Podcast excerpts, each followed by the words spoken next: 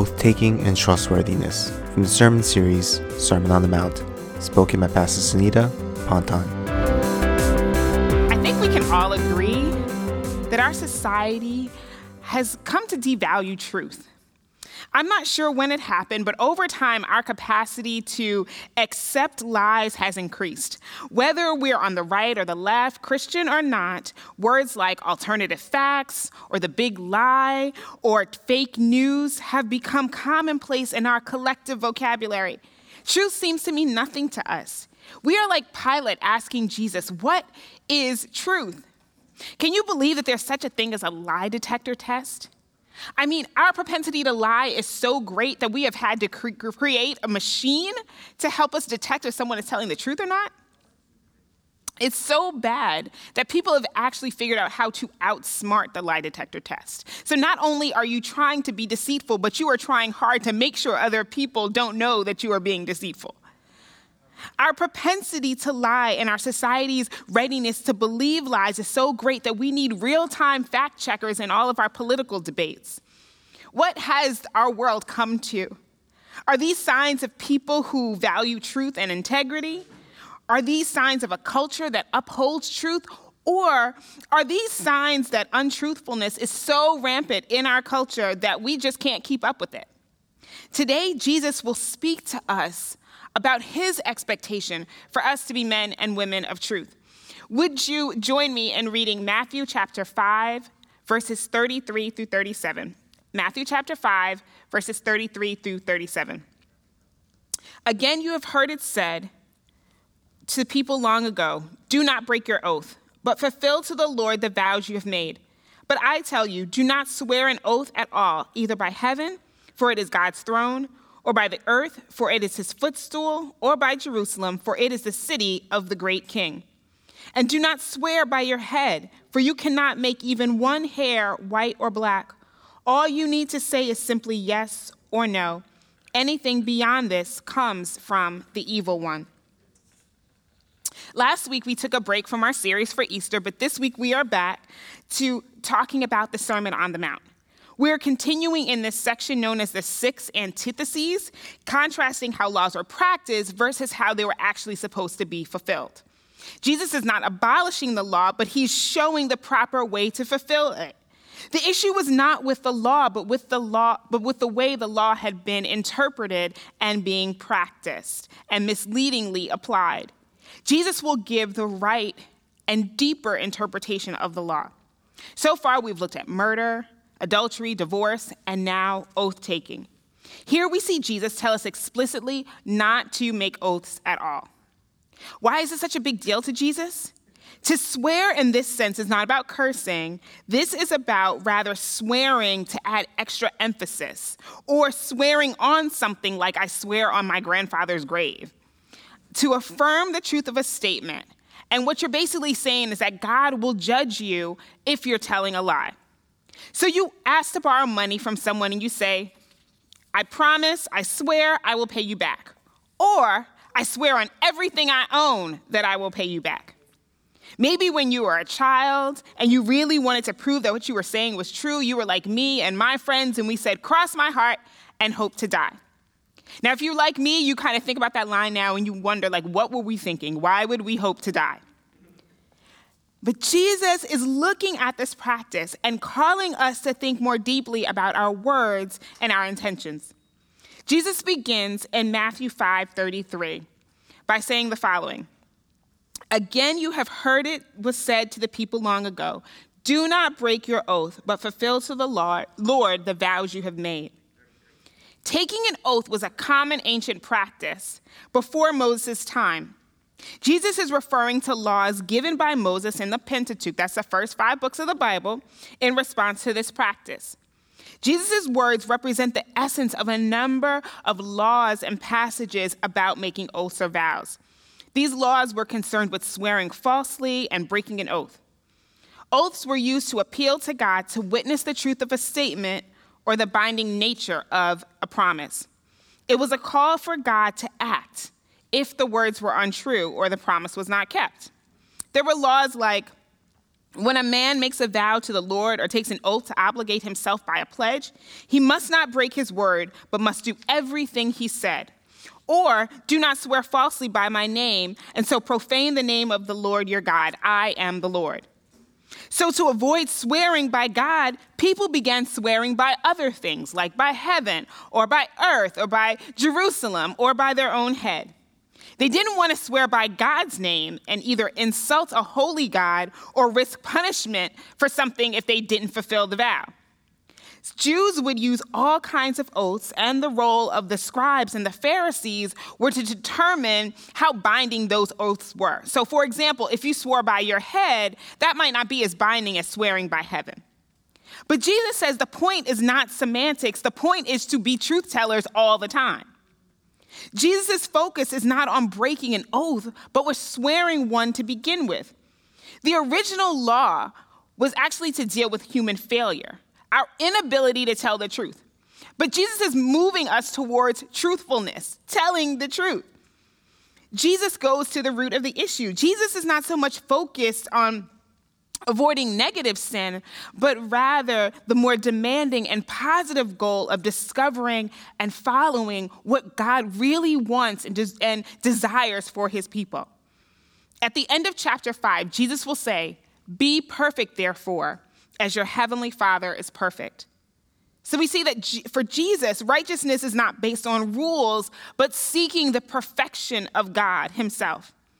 Though it is beyond our grasp, we can get towards it with the help of the Holy Spirit. Christ's righteousness is about the kingdom of heaven, it's about kingdom living here on earth. Rules about how and when to make oaths don't apply in the kingdom of heaven. These rules are only needed when we live in a sin filled world, but our goal is to live as citizens of heaven right now. Jesus is telling the citizens of heaven, he's talking to us now, his disciples, his children, and he says, Do not swear. He says in Matthew chapter 5, verses 34 through 36, But I tell you, do not swear an oath at all, either by heaven, for it is God's throne or by the earth, for it is his footstool, or by Jerusalem, for it is the city of the great king. And do not swear by your head, for you cannot make even one hair white or black. Jesus is reminding us of the sovereignty of God. We cannot swear by heaven or earth or Jerusalem or even ourselves because none of these things belong to us. Heaven is God's throne. The earth is his footstool. The city and all cities belong to him, and our heads, even we, belong to God. We can't even swear by ourselves. The psalmist is right when he proclaims, The earth is the Lord's and the fullness thereof, the world and they that dwell therein. Everything belongs to the sovereign God. We cannot swear upon anything because nothing, not even ourselves, belongs to us. Jesus reminds us that to assume that you have the, power to swear on anything is completely false. But more importantly, why do we need to swear at all? Why do we need to add emphasis to a statement we have made? We should always speak in truth. So Jesus tells us in Matthew 5, verse 37 all you need to say is simply yes or no. Anything beyond this comes from the evil one. Jesus is calling us to speak and walk in truth always. Again, Jesus is more concerned about our hearts. Do we have a heart to deceive or a heart to be truthful? God requires truthfulness. As soon as it is necessary to strengthen a statement that you have made with words like I swear or I promise, we have already decided that all the other words were meaningless to begin with. We demonstrate our failure to live up to God's standard of truthfulness. Jesus says any impulse to swear at all, to back up what you're saying with even more words, is evil because it implies lying. It says we cannot be trusted unless we add some magic words to our statements. For Christ, going beyond a simple yes or a no comes from a root of untruthfulness in our hearts. If this is true, then we are indeed liars and, fa- and children of the father of lies, Satan, the evil one. The work of the evil one is to eradicate truth. It is to place doubt in our minds. Remember the serpent in the Garden of Eden? He places the lie before Eve and causes her to believe it that God had told her not to touch the fruit, that he had told her that he would not die, but that she would be like God. It was all lies. And anytime we operate in truthfulness, we operate like the enemy. God expects our word to be our word, both to him and to others. He wants honesty and integrity in all our speech. So swearing is not necessary at all. Christians, especially, should be known for our truthfulness. Remember, the Sermon on the Mount is about creating a distinct people, a people who look different from the world around them. We are called to be salt and light. What makes the Christian distinct should be the veracity, the truthfulness of our words. The words of Christians should be so characterized by integrity that others won't need any other assurances like an oath to believe us. Our words should be the equivalent to what the world would consider the highest oath that you could possibly take. Jesus says a simple yes or no should be sufficient to affirm the truth of any statement we make. But unfortunately, this is not the case. Whether in our personal lives or in public, sadly, Christians are not that different from the world. We lie to our spouses, our families, our parents, our children, our bosses, our coworkers, we lie to the media and to the public. But words, especially the words of Christians, matter. And when we lie, we look no different from the world. Our sinful nature shows itself not only in our tendency to, to deviate from the truth, but also in our tendency to suspect other people of being untruthful as well. We don't trust other people to be honest. Every time we swear an oath to verify what we say, we prove that we are untruthful and we believe others are untruthful as well. We don't expect, nor do we hold people accountable to be honest. Instead, we expect and we accept dishonesty unless it's attached to these magic words again I swear, I promise, as God is my witness, whatever those things are. But why? Shouldn't Christians be different? I don't know about you, but I don't wake up in the morning thinking, how can the devil use me today? It is never my intention. And yet we fall into the trap of behaving more and more like the devil than like our Savior. What keeps us from speaking the truth? And to be clear, I'm not talking about people who come out, you know, come wake up in the morning thinking of lies that they can they can tell. I'm talking about people who really desire in their hearts to be men and women who speak honesty and truth. What makes it so difficult? Let's be honest, it's our sin nature. Though we are sinners saved by grace, we are still in need of continued transformation. We are saved, and yet we are still being saved, working out our salvation. And that sin nature manifests in untruthfulness in a very varied numbers of ways. Sometimes it is rooted in fear. We are afraid of hurting another person's feelings or being rejected for saying the wrong thing. For many of us, we have been raised to be polite and deferential. So anytime that we, we, we, are, we don't always speak the truth because it seems contrary to what we've been raised to do. Sometimes it's shame. Truth may leave you vulnerable to others' views and opinions about you. Sometimes it's people pleasing. You say what you believe the other person wants to hear, rather than what's actually on your heart. Sometimes it's pride. We overpromise and underdeliver because we can't admit that we're not able to fulfill the obligation. Yet Jesus calls to speak the truth and in such a way that we can stand by it, like a simple yes or no. But what do we do in a world that does not mirror the kingdom of God?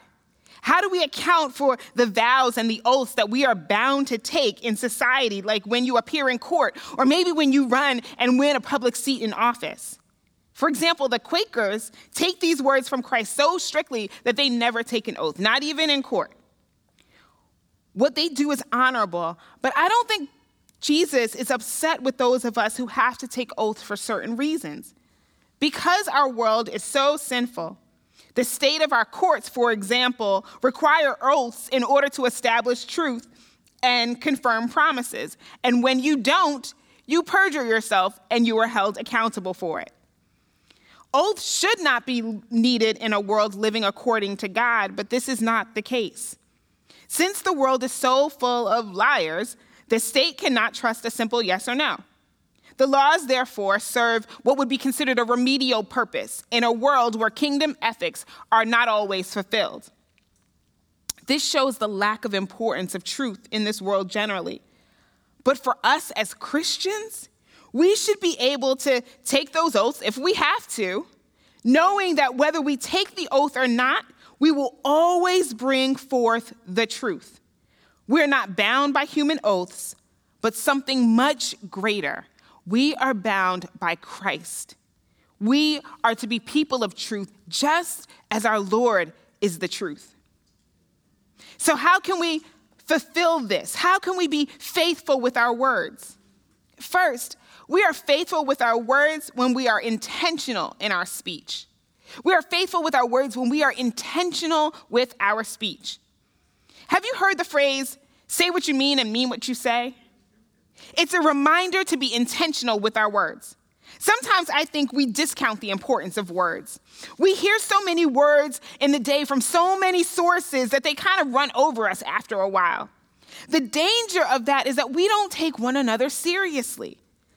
But words do matter. When someone says, I love you, it matters. When someone says, I hate you, believe me, it matters. The worst thing I ever said to my mother was, I hate you.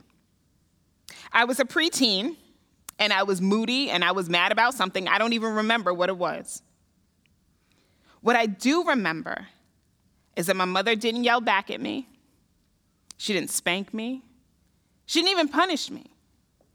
She just sat in a chair and cried. Now, I, of course, I apologized afterwards, but it was really too late because the damage was already done. And I wish I could go back in time and undo that entire conversation. The Bible tells us that life and death are in the power of the tongue. We can lift people up and give life, or we can shove people down and produce death with our words. That's how much words matter. Do you realize that God didn't bring the world into existence by his power and might? He did it with his words. Jesus is our living word. Our words are important. The words we use when speaking to others is important. They require intentionality. A few weeks ago, you saw the video of our pen pal ministry here at Metro with our brothers at East Jersey State Prison. And we've had a training a few weeks back to further give insight and help train our pen pals. And one of the points emphasized from Nelson, one of the leaders in our ministry, was how much words mean to our brothers in our letters.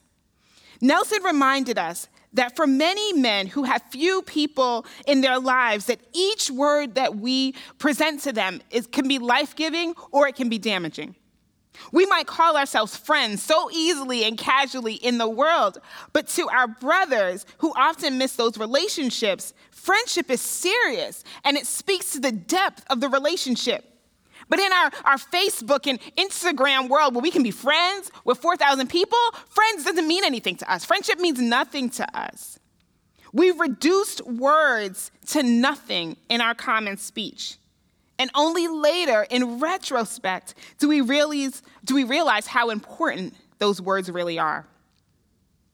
We tell our kids, sticks and stones may break your bones, but words will never hurt you. That's not true. That's a lie.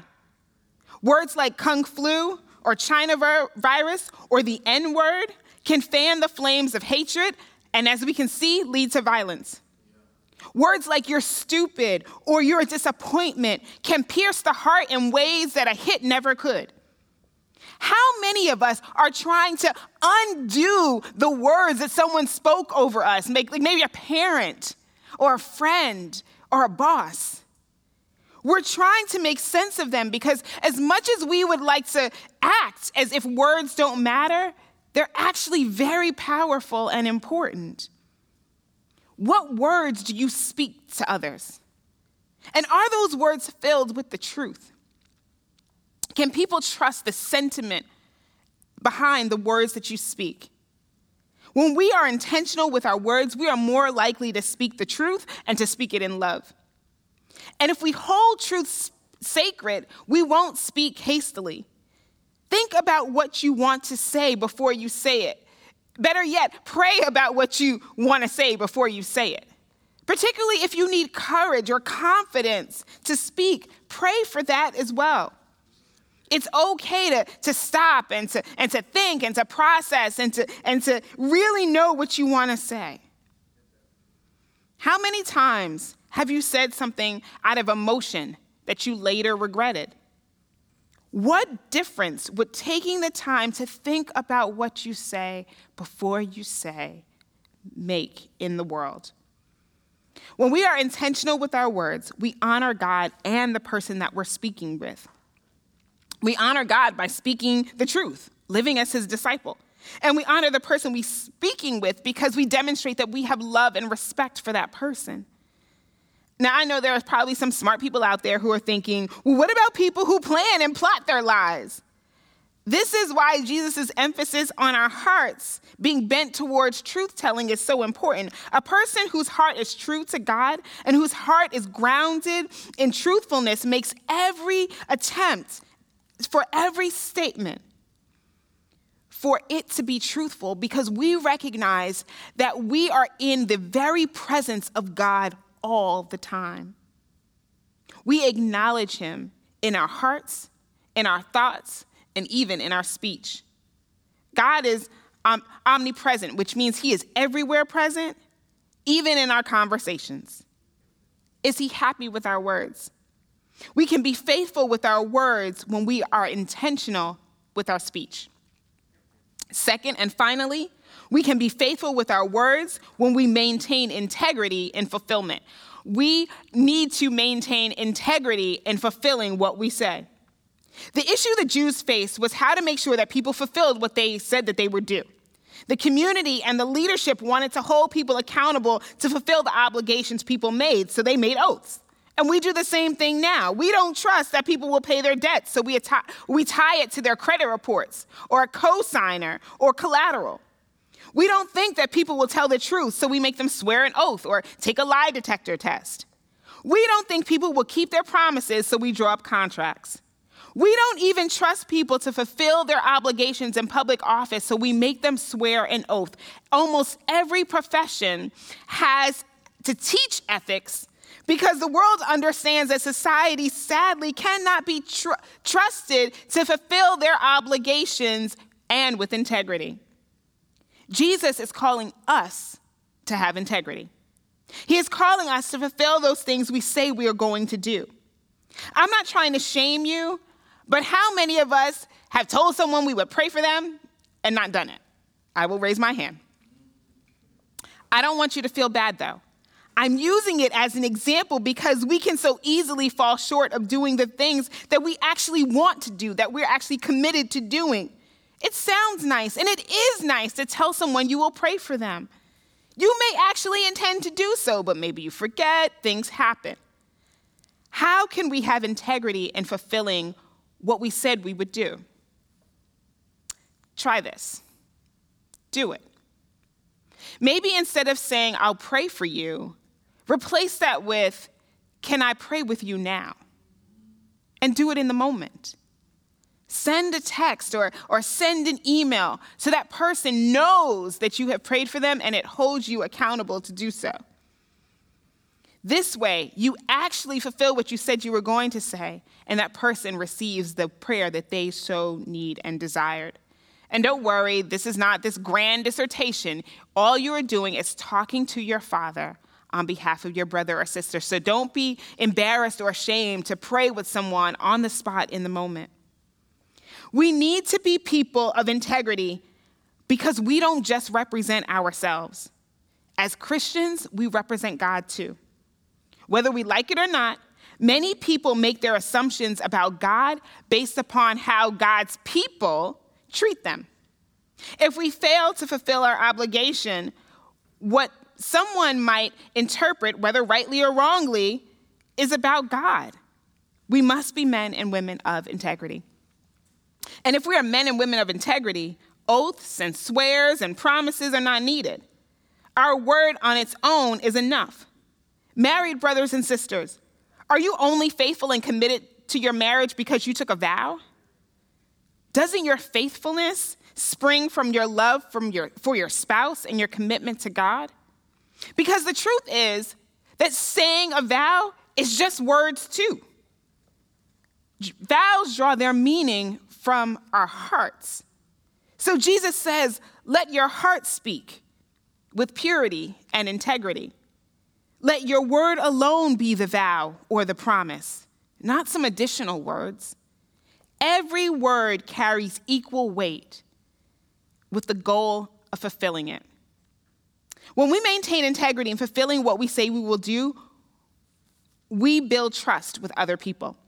Trust builds from doing what you say you're going to do. Imagine the child of divorce waiting for their parent to come visit them, and that parent never shows up. And that happens continuously over time. And so, over time, that child learns not to trust that parent and probably learns not to trust other people as well. Can your spouse trust you to make the changes that you said you were going to make? Children, can your parents trust you to do the things that you said you were going to do? Can your boss, can your friends trust you to be a man and woman of your word? We trust God because he fulfills his promises to us. When we are intentional with our words and we seek with integrity to fulfill what we said we would do, there's no need to add anything else to it, like I swear or I promise, because our word alone will suffice. Of course, we will not always get it right. Sometimes we may say the wrong thing or obligate ourselves to something we cannot fulfill. It happens. But the point is, what is the intention of your heart?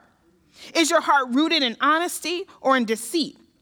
Did you always intend to do what you said you would do or not? As much as possible, speak with intentionality and integrity. It is how we live as citizens of heaven right here on earth. It is how we demonstrate Christ's likeness. We also build trust when our actions match our words. Sadly, the church has very little moral standing in society because we have not maintained integrity with our words. Our actions very seldom match our words.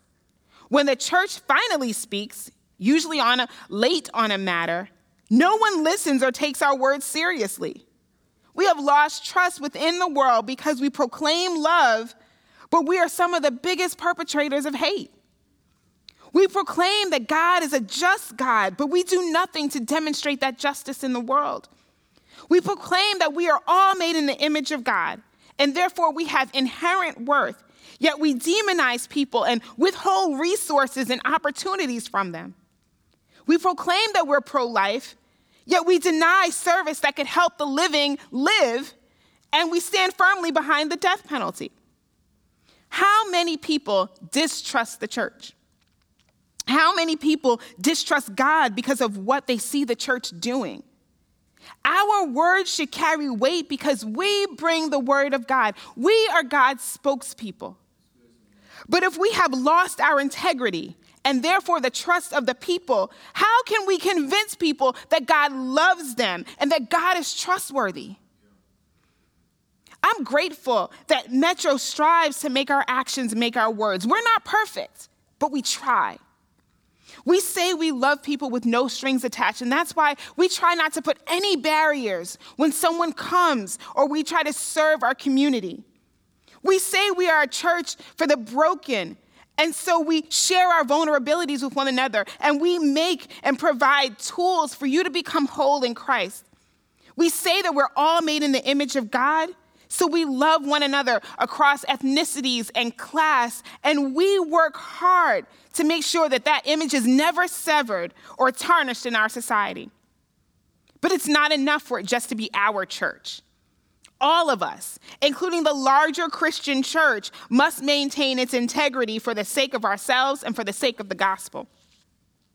We show the world how intentional God is when our words are intentional. And we show the world how faithful our God is when we are faithful with our words, when we have integrity in our speech. Because God is always faithful to his words. He speaks truth and he honors his word. He told Abraham that he would give him descendants too numerous to count. And look around, here we are, his descendants now. He told us, even though we walk through the valley of the shadow of death, that he would be with us. And wasn't he with us during COVID? He told us that He would never leave us nor forsake us. And so He gave us the Holy Spirit to be our ever present help in time of trouble.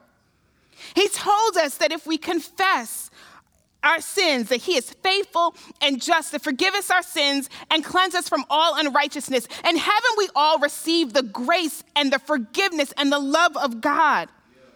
He told us that by grace we have been saved through faith not of our own works. And we can all attest that we have done nothing to deserve the grace of God in our lives. He told us that all things work together for the good of those who love God and are called according to his purpose. And during this season of pandemic, hasn't God shown his grace and his love and his goodness even in the midst of all that's going on? He told us that he loved us and he demonstrated to us in the most powerful way by giving us his son to die for us. Metro, in light of all that God has spoken and fulfilled in our lives, can we be men and women of intentionality and integrity? That is our response to the God who has been so intentional in our lives and who has been so faithful to us in our lives. Our commitment to God our commitment to one another is to be like Christ in this world, to be intentional, to be men and women of integrity, and to speak His truth in His love. Let us pray. Heavenly Father, I thank you that you are not a man or a woman that you ever lie. God, I thank you that your promises have always been true, that you are faithful, God, to our word, to your word, God. I thank you that your steadfast love endures forever, even in the midst of our sinfulness and our unfaithfulness. And so, God, I pray for my brother and my sister wherever they are. I pray, God, that you would cause us to be intentional in our conversations I pray, Heavenly Father, that you would allow us and help us and strengthen us by the power of the Holy Spirit to be men and women of integrity. I pray, God, that in our word and in our speech and in all that we do, God, that people will look at us and see you. That when they see us, God, that they would see men and women of integrity that reflect the God of integrity. I pray, God, that when they see us, that they will be so drawn to your heart living inside of us, God, that they might proclaim, What must I do to be saved? I pray, Heavenly Father, that we don't take this lightly, but that we remember that we were always your representatives, that we represent the truth, and that you indeed, Father, are our truth. It is through your Son, Jesus Christ's name, that we pray. Amen. At this time, Metro, I'd like to take you through what we like to call here our next steps. Next steps are your way of responding to the message, that the message just doesn't end when we say amen. So if you would turn to your communication card, if you are looking at our uh, the Metro app, if not, you can go to emetro.org slash sermon, excuse me, slash Sunday, and you will see our communication card there. If you find something that speaks to your heart, check it off and um, we will get back to you if necessary. Number one, I want to experience peace through a relationship with Jesus Christ. If you have never made a commitment to Jesus Christ, that is always your first response to hearing the word. It is to say that I don't know everything about God. You don't have to know everything about God. What it means is I feel you doing something in my heart and in my life, and I want to respond to that. If you check that box, we will get back to you and speak with you about what it means to be in relationship with the Jesus, with the Lord who already loves you. Number two, I will replace I will pray for you with can I pray for you now? This is a reminder to be intentional with our words and be men and women of integrity, to pray on the spot. Number three, I will pray and speak with someone about the challenges I had being truthful. Maybe this message spoke to you in a particular way and you know you wrestle with being truthful. Pray about it and speak with someone about it, including one of the pastors. Number four, I will be more intentional with my words. Spend some time thinking about, praying about what you say before you say it. Number five, I will reflect on God's faithfulness in my life always. It is good to think about how God has been faithful to us in our lives. Number six, I will sign up for premarital classes beginning April 25th. It's not about the vows, it's about your heart and your intent and your intentionality and integrity in your marriage. So sign up for that if you are engaged or thinking about being engaged. Number seven, I will sign up for Sacred Space. This conversation is really going to be about how the Black and African and Asian American communities can come together and work towards freedom and solidarity. Now, this is not just for Black people or Asian people; it's for everyone. It's a conversation that we are want to continue. So sign up for that. That is on Sunday, May 2nd at 1:30 via Zoom. And number eight, I will receive virtual prayer. You can go. Um, as soon as the message is over to emetro.org slash pray and receive prayer in our virtual prayer rooms. The pastors are waiting and our leaders are waiting to pray for you and with you.